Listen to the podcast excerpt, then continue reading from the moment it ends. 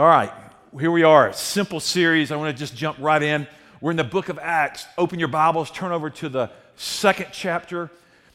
There's a section of scripture today. You know, we, we read scripture as followers of Jesus, and uh, some of us read probably more scripture than others. But this is a section that I, I cannot tell you, I've probably read it thousands of times. I went through a period uh, several years ago. I read it every day for like 45 days, and then I'll go back to it and I'll read it and I'll read it. I read it so many times this week. And you're saying, Are, are you that slow? Well, yeah. And I, I, just need to be reminded. So I want you to stand with me this morning. Would you do that? And if you have your Bibles, just have them right in front of you. I'm reading out of the New Living Translation. Yours could be just a little different, but if you listen to God's Word, this is a powerful section. It's Acts chapter 2, verses 42 through 47. I want you to hear this. All the believers devoted themselves to the apostles' teaching, to the fellowship, to the sharing in meals, including the Lord's Supper, and to prayer. A deep sense of awe came over them all, and the apostles performed many miraculous signs and wonders. And all the believers met together in one place and shared everything they had. They sold their property, possessions, and shared the money with those in need. They worshiped together at the temple each day. They met in homes for the Lord's Supper. They shared meals with great joy and generosity, all the while praising God and enjoying the goodwill of all the people. And each day the Lord added to their fellowship those who are being saved. Now, right before you get seated, I just want, I want this word. This, how many of you believe this is the living word of God? This is infallible. This is inerrant. This is God's spoken word, inspired by the Holy Spirit thousands of years ago for us in 2016. This word has not changed. Right before you get seated, turn to the person and say, God's word's not changed. Tell the person next to you and then be seated. Okay, you can be seated. Some of you just don't stand there like, what does he want us to do? Okay. Because you see, what scares me is there's theological schools, seminaries, graduate schools churches that are trying to propagate that the Word of God has changed today, and it has not changed. It is constant, it is stable, it is steadfast, it is eternal. God's Word is flawless. I believe that with all my heart. And it's the only measure that I have. Matter of fact, when you look at Acts 2 42 through 47, I would just write in your notes. It's not going to come on the screen, but this is what I'd say be a high impact church. Just be a high impact church. That's what God wants for our church. That's what God wants for His church, the bride of Christ across the country. The practice of the early church here, they were very committed to the Word. They, they loved the Scriptures. Now, the early church did, did not have the Bible like we have. They had the Old Testament, they had scrolls, but the New Testament had not been yet written, so they didn't have this Bible that we know as God's written word to us this morning. But they were committed to the Scriptures. Another thing I know they were committed to making Jesus Christ the focal point of all their celebrations. See, the early church, they would meet in house to house and they would gather, and we'll talk about that in a few moments. But they celebrated. They celebrated the grace of Jesus. They celebrated the goodness of the Lord, but they were a celebratory people. I love that. They also, in the early church, they were committed to one another relationships. They considered others better than themselves, as Philippians tells us, and they loved each other, and they gathered, and they shared their possessions, as the scripture said. And another thing they did, they were highly, deeply committed to praying. Man, they were a praying church. Man, they saw the miraculous deeds of Jesus. And I wonder sometimes why we don't see maybe as much activity as they did. You see, there's a word, I'll give you a word, it's called cessationist. It means that there's a camp out there that believes the, the miracles have ceased, they're not for today. I will tell you in Jesus' name, the miracles are for today. And God's people said, I mean, I had a miraculous healing in my neck at year five in this church. I know about the supernatural healing power of God. Now, it's not every time on demand, it's God's thing, but God heals and He speaks. And there's a couple main structures in the early church. They were large groups, celebratory, like we're here. And they would go into the synagogue, they would go into the temple, and they would gather with their friends. And in that day, I, you know, I'm so glad we've changed from this. The women would pretty much be in the back, and the men would be up front. And you women are like, sexist? Okay, don't, don't, don't, don't write me, okay. And it's kind of the way it was. And the men had opportunities to have maybe more education. And the women were really busy and they were chasing little kids and Johnny and Beth and Susie and all the kids all over the temple. So they were in the back. So when they got home, they probably had to tell them, no, what did they talk about? What did Rabbi talk about today? But they celebrated. But the Bible also says in Acts 20 20 and other passages, it says that they met in homes and they would go from home to home meeting with one another. And when they did, they would have prayer meeting in those rooms. You know, a lot of times there's just all this rhetoric about what's the size of your church? What's the church attendance? What's the church budget? What's this and that? And of course, I've been a part of that over the years and can get caught up like that with anybody. But here's the thing I think God wants to assess more than the size of the church, the health of the church. Write that down. God is concerned about the spiritual health of the church.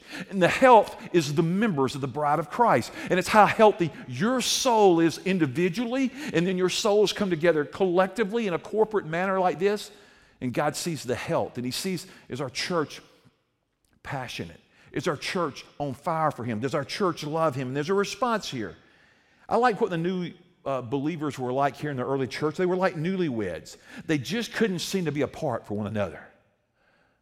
Okay, I thought it was funny. But but they they they the man they were they were like glue, man. They were always sitting by each other. They had their arm around each other. They were always connected. They always wanted to know what the other one was thinking. That early church, they they met daily. I mean, they we've come so far today. We want to see if we can get it in a quick sermonette or get it in a podcast or if we can do this or that. And yet, this church, they had passion, they had power, they had miracles, and they did things together, and they had teaching and fellowship and breaking of bread. And we've read this section here. I just want you to look down there in Acts 2:42. It says, All the believers devoted themselves. didn't say some of the believers devoted, it said all of them. All of, them, all of them that named the name of Jesus, they came together and they were a biblically functioning community of faith according to what they had of the word of the Torah, of what they knew of Scripture, they would practice it. They would function how God wanted to. You know, today, it's real easy to get in different camps in the church of Jesus Christ, and it's easy to be a maybe a word church and a word. Jesus is the word incarnate, and, and it, we want to emphasize the word. And I love some denominations, and they're a little better than other denominations, and they focus on the word. And then, but we, we, if we're not careful, we just get a lot of head knowledge, and, and God wants us to move to application. Another thing is, some people emphasize the Bible, and that's great, but they deny the Holy Spirit. How many of you believe the Holy Spirit is for today and He has an active role in the life of the church? How many believe that? Just hold your hand up. The Holy Spirit is active and dominant, and He's a person. He's not just some power or some force. He is the person of God. He's, he's the, the Trinitarian fellowship Father, Son, Holy Spirit. I mean, remember growing up in the church for so many years, we never heard much about the Holy Spirit. I've done series on the Holy Spirit. Do you believe the Holy Spirit is your friend? I do. Do you believe the Holy Spirit comforts and convicts and guides? I do. Do you believe the Holy Spirit has power? Unbelievable power unleashed in the church. Some in the church today, they just want to emphasize the Holy Spirit and only spiritual gifts, and they're just like fanatics and they're obsessed with spiritual gifts and they've departed from the Word. You see, I believe the New Testament church was a Word and a Spirit church, and the church said, It's the Word, it's the Word. Centrality of the Word, the Lord Jesus, His Word for us today. But it's the power of the Spirit. And, and then if we're not careful, we can just neglect evangelism altogether and go, well, you know, I don't know. You know, we, we love the Holy Spirit, we love the Word, but how about evangelism? What's for us? And I think the early church, it talks about here uh, Jesus added, the head of the church, he added to the church. So it tells me the church was not static, the church was not stagnant, the church was not just stable. The church was saturated with the presence of God. And in this place, when we get in the saturated presence of Jesus, things happen. Lives are changed, marriages are healed, relationships are restored, Life is experienced when we submit and get still before Him. I love that. That song says, Here now. And you heard it over and over. I hope you'll listen to it. You go this afternoon, you can watch it online. You can see that over and over if you want to from the team. But it says that the believers were together, they had everything in common. Because you see, in the early church, they were prone to discouragement, they were prone to temptation, they were prone to apathy and failure and materialism and all the things we struggle with. I mean, they had to battle those things in their spirit, in their life, in their walk with God. And yet, what did God do? He gave us the Word, He gave us Christ, He gave us the Holy Spirit, listen, and He gave us each other. He gave the person next to you, He gave the person a section over or another section over. He gave us the body to be the body.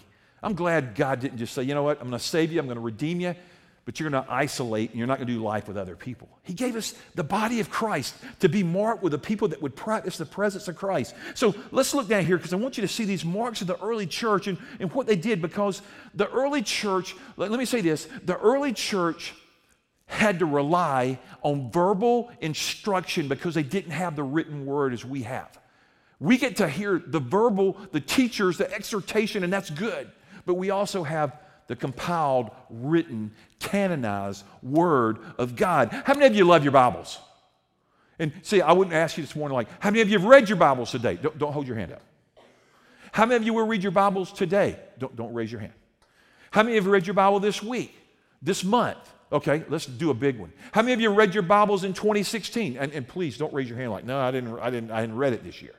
God gives us the word for, for instru- instruction, for transformation. So there's some things here that I see in, in this word that is so cool. And, and let's look there in verse 42. All the believers devoted themselves to the apostles' teaching. I want you to circle the word apostles' teaching.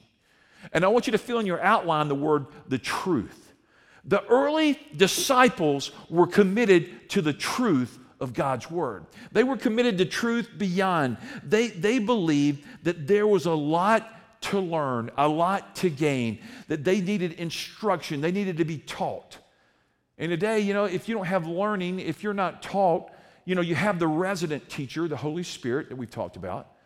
And you have teachers in the body of Christ, and they teach us, and it's so needed. in this instruction, you know, you know what the apostles' teaching was? It was all about doctrine, about sound teaching and they would pass on the acts of Jesus.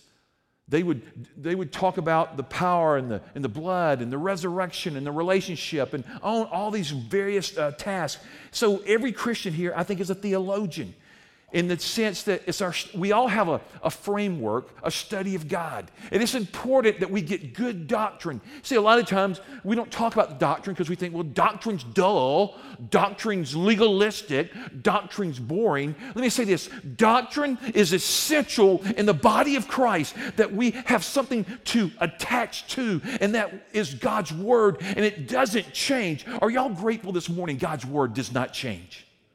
It's not like, well, you know, God was thinking in the year 2000 that he would begin to think differently about ordination and he would ordain homosexuals and that he would think the marriage covenant was not between one man and one woman for a lifetime. Do y'all think God changed his mind? No.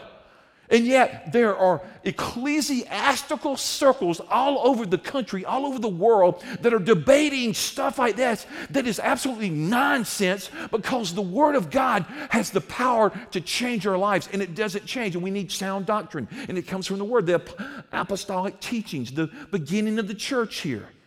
And, and these people, listen back to this the believers devoted themselves to the apostles' teaching. They, they would sit at the feet of the rabbis, of the apostles, and they would listen to these teachings about Jesus. They would, they would uh, I'd write this in the margin somewhere. Are you open to God's word? Are you open to being taught God's word? When you are, there comes change. There comes conviction over preference. There comes the power of Christ. So I love it. They were committed to the truth. They didn't neglect the ministry of the word. They, they were out declaring Christian doctrine.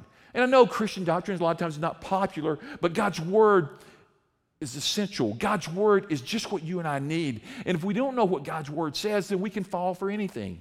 And we'll fall for everything every time. So God, I'm glad that I'm glad that when I came to Christ, somebody grabbed me and says, "Keith, this is an ancient book with ancient letters and ancient wisdom, but it's eternal. It's God breathed. And you need this for your spiritual life, for your spiritual journey. So you better learn the apostles' teachings. You better embrace it. Then you can experience it. Then transformation can come. God can renew and transform your mind and your will and your life. So here it is exploring God's word together. Back to it. The believers devoted themselves to the apostles' teaching, to, to the doctrine, strict adherence to the truth. They were. Um, I believe today our world is filled with people that are on a quest searching for truth. Truth. what is truth? And I think truth is ultimately found in the person of Jesus. And that's where we find our sins forgiven. That's where we find the answers to life. That's where we find how we're made, how we're created, what our purpose is. Uh, the, the early church, it, it prospered. But you see, here's, here, here's the thing just think about it for a minute. The early church prospered, prospered because they were committed to the doctrine and to the apostles' teaching. But I think today, if we're not careful, the church has drifted from the teaching of the Bible if we're, if we're not focused on it. And when we drift from the teachings of here, we're in trouble. We'll, we'll just follow anybody. We'll just go after anything that makes our ears itch. They, they make us feel good. And God says, Man, my word, I want you to have it. So the four marks of the early church, they were committed to the, to the truth. Can you say with me? They were committed to the truth. Say it with me. They were committed to the truth. The next thing, they were committed, there was a, uh, there was a tie. There was this tie, this tie that bound them together. It was this blessed uh, fellowship, if you would. It says, I wrote in the outline, they devoted themselves to the, to the fellowship.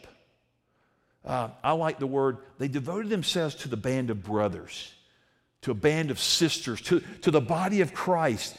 They, they had sharing in common, it was uh, participating in, they, they connected with one another.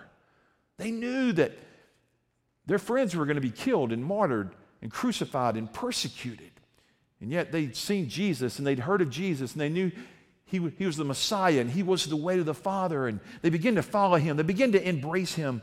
And then this word, I just wrote it right here in the middle of your page, koinonia. It's just a Greek word. It means they shared things in common. They went in the same direction. They connect. There was a connectedness in the body of Christ.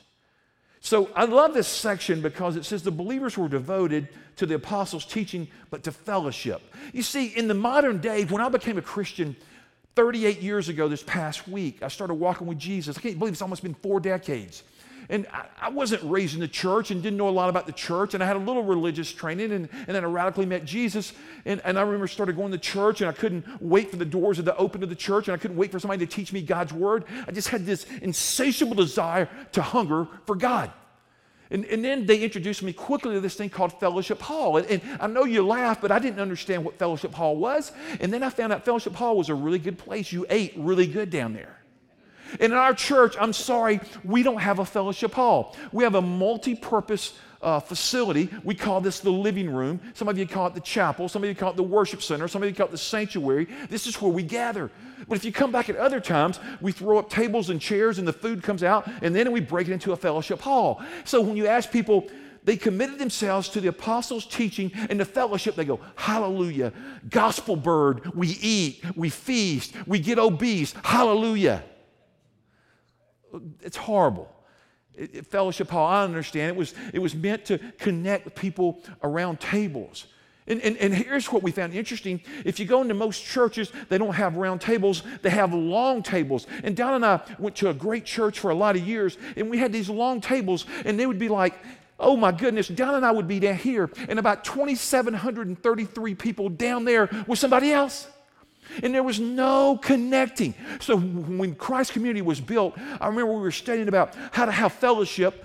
We had learned the concept, get round tables, and we bought all these round tables. And I thought it was so cool because everybody was gathered in, looking at one another, connecting with one another. How many of you like round tables now? Some of you are like, no, I want one of them long tables. Hey, true story. I was in the gym back during Christmas a few months before that, and I saw this, uh, this woman came up to me, and she started, she asked me a question I was trying to, you know, work out, and, and I said, yeah, and she goes, you're a pastor. I go, I am. And she goes, and, cause, and I said, well, hey, do you have a church home? She goes, no. I thought, hallelujah, man, this is going to be good. Work out and share Jesus with somebody. And then she made a comment I've never forgotten. She goes, wait a minute, I've seen you before. I thought, oh, crud. She goes, You go to that church, this is true. She goes, You go to that church that has tables. And I looked at her and said, Huh?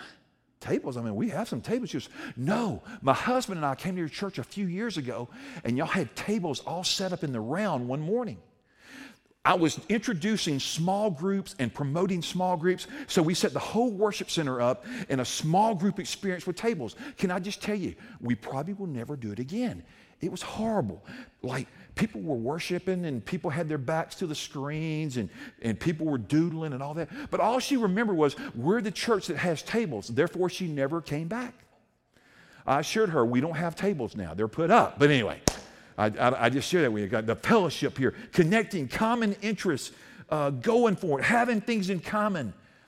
Um, but you know, at the table of fellowship, sometimes there can be friction. And the only way I know to overcome friction, write this down, is to die. The only way I know not to have friction with people that think differently than me is to die. Jesus said, if you want to be my disciple, deny yourself, die. Pick up your cross daily and follow after me. And I was thinking, God, that's the kind of fellowship you want. High standards for the church. You know what I'm amazed is I'm studying this scripture here devoted to apostles' teaching to, to fellowship. And, and I thought about how people are, uh, uh, they have different standards for things. And if you're a part of a club, a club or a fraternity or sorority, they have all these rules and things you need to follow. And, and they'll set the standards. And if you don't adhere to certain standards, you get kicked out. But I've often thought about the church of Jesus. If we begin to raise the bar, not to be legalist, I, I don't like legalism and I don't like Pharisees, okay? Read the scripture, Jesus is all on the Pharisees. But the church of the living Christ should be the most holy place on the universe, and our lives should be higher than others in terms of morality, in terms of conviction, in terms of being like Christ. And the church said, But you know what I've heard?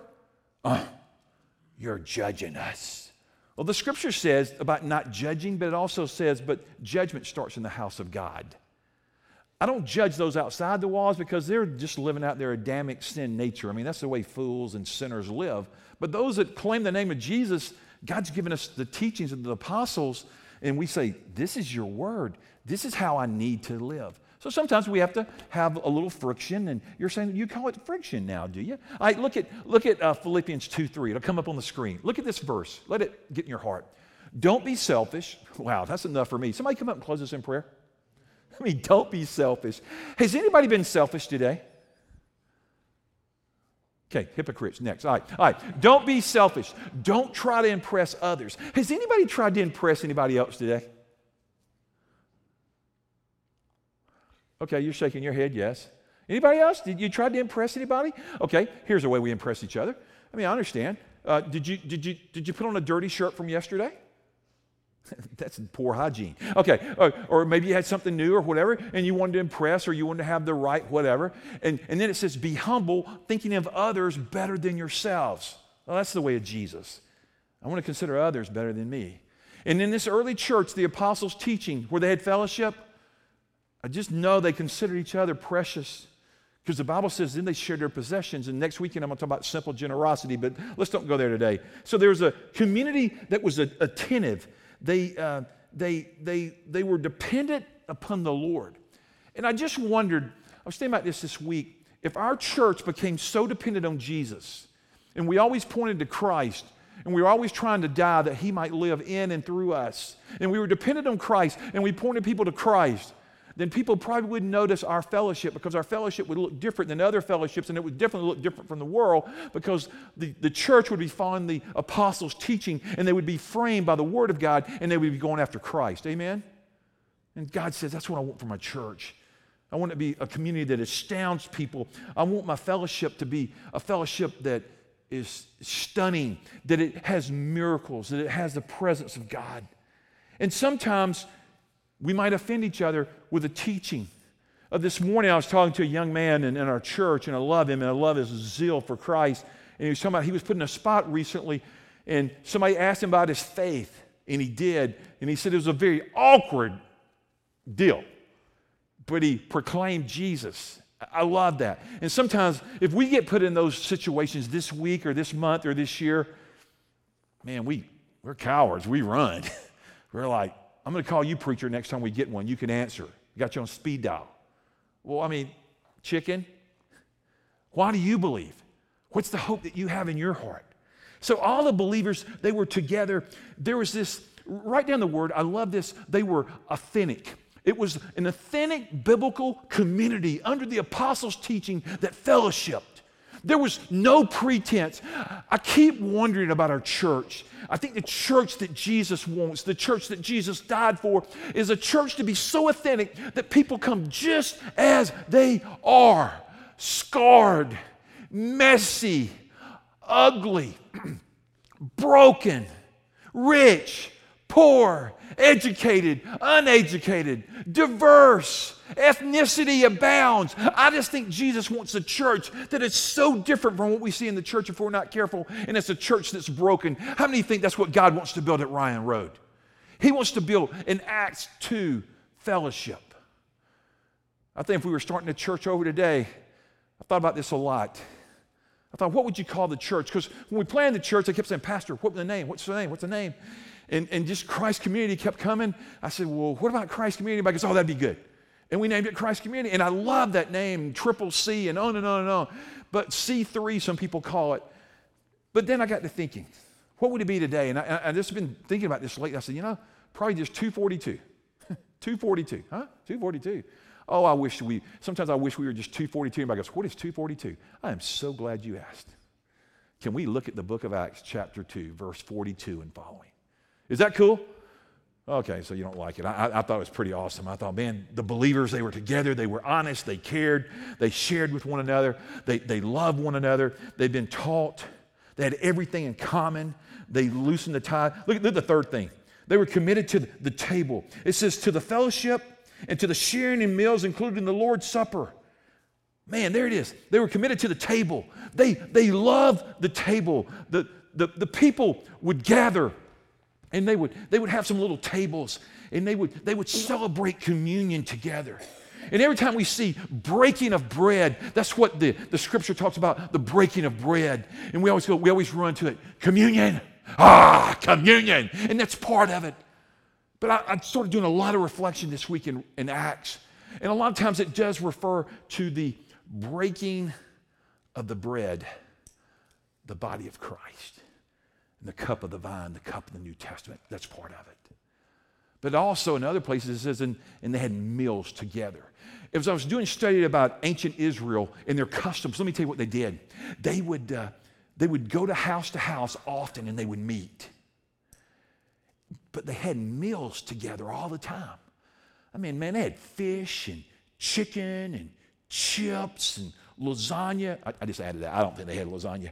And, and they had all this stuff in there. And at the end of the meal, they would break bread at the Lord's table and they would celebrate Holy Communion together. It was a, a, fellowship, but it was a table experience. And I'm just thinking, God, what do you want to do in the table? You want people to worship together. And you want, God, you're big on biblical community celebrating. Today, when you go to the side tables to receive Holy Communion, I want you to have a new thought. Not just have mercy on me. That's important. Lord, I come to celebrate you. I come to celebrate my sins are forgiven. I come to celebrate the kingdom of Christ. I come in a celebratory spirit today, Lord. Because I, know we're more somber and reserved, and I think there's a place for that. But Lord, I come to celebrate your goodness. Lord, I come for uh, uh, the, the Bible talks about they would have hospitality. And see, I want you to write this down, think about it. We confuse hospitality and entertaining. Entertaining is about displaying your home, your house, your abode, and, and you want to look good in front of other people. I understand that, entertaining. But hospitality is about serving. I want to serve others, I want to serve their needs. I want to wash their feet. I want to feed them a meal. I want to comfort them. I want to pray for them. So this morning we come, and Jesus is the host. He says, There's hospitality at my table. You know what else Jesus said? There's room. There's room for you today at the table if you're a person of faith. So, this breaking of bread, uh, it's, it's, it's just write down Acts 27 35. You know, they began to eat, they broke the bread, but they also ate and everything. I remember one time I was studying this years ago, and they talked about communion, and they talked about eat before you come because some were coming and they were really hitting the wine up, okay? And, you know, they're like, hey, yeah, you're kind of embarrassing yourself there, you know, like, hey, let's, let's get this under control. Just, just thinking, okay? This whole communion service, partaking of the meal, Acts 20, verse 7 and 11. Write that down. You, you can begin to see this, not just the breaking of the bread of Holy Communion, which we will experience in just a moment, but it was the breaking of bread to have a meal. They, they celebrated they, they knew what it was to be in fellowship, to be devoted to the fellowship. But let's move here. It says they shared meals, they include the Lord's Supper, and then it goes to prayer. The focus here is the throne. They were committed to the throne of heaven. When you read Acts, they experienced the presence of God. They experienced miracles because they were devoted to prayer. They, they wanted to go together. They wanted to pray for Jerusalem, when they wanted to pray for their city, for their surrounding areas. I think about how we pray for our nation. They, they worship, they combine themselves. Look at these, they devoted themselves to prayer. Look at these verses that are going to come up. Look at this. They all met together. They were constantly united in prayer. Circle it in your Bible if you read it, Acts 1.14. Along with Mary, the mother of Jesus, several other women, the brothers of Christ. Look at the next one. Peter and John went to the temple one in the afternoon. It was their habit to take part in the three o'clock prayer service. That's interesting. They went to the temple at what time? Back it up. They went to the temple one, one oh, excuse me, I thought it was one o'clock. One afternoon. Okay. I, I thought I just saw an inside I'd never seen. Matter of fact, I must have seen it in my sanctified mind because, anyway, keep going. Okay. You know what I thought it said?